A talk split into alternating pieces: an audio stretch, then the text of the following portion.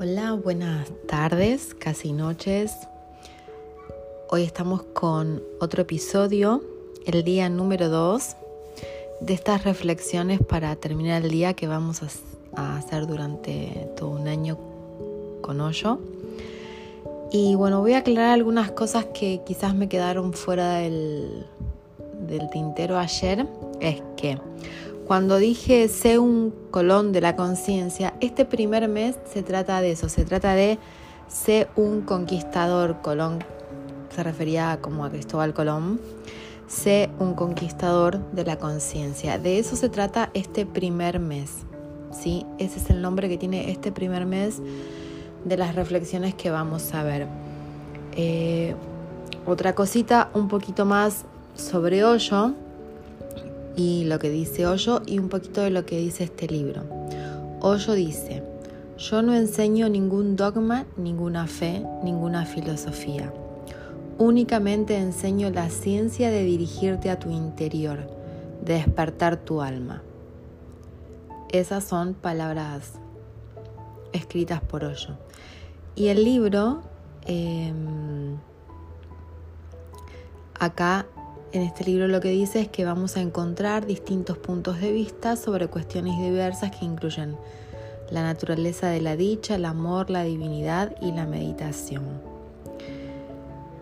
Así que, mm, bueno, esas son dos cositas que quería aclarar. Bueno, hoy es el día número dos, entonces este primer mes que es Sé un conquistador de la conciencia. Y vamos a leer la reflexión del día número dos y dice así. El hombre posee el, el, potencial de convertirse en una canción de amor, en una danza de amor, pero muy pocas personas, poquísimas personas, transforman su potencial en realidad. Nacen como semillas y prácticamente todos ellos mueren como semillas. Su vida no es más que un largo experimento en futilidad.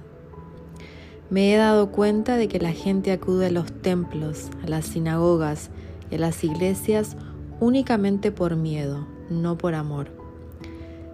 Si los más mayores van más a menudo porque tienen más miedo a la muerte.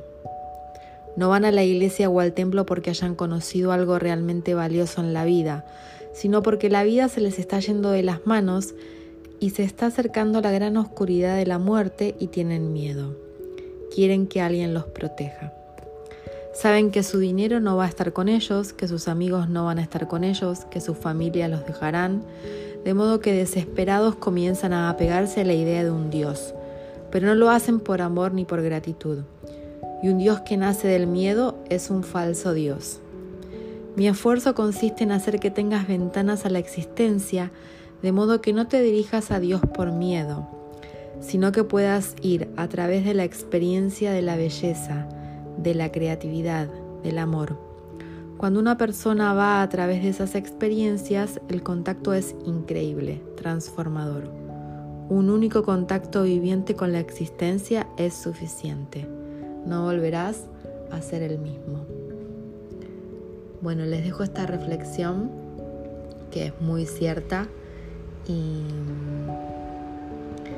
y bueno, espero que les guste y bueno, seguimos escuchándonos durante todo este mes.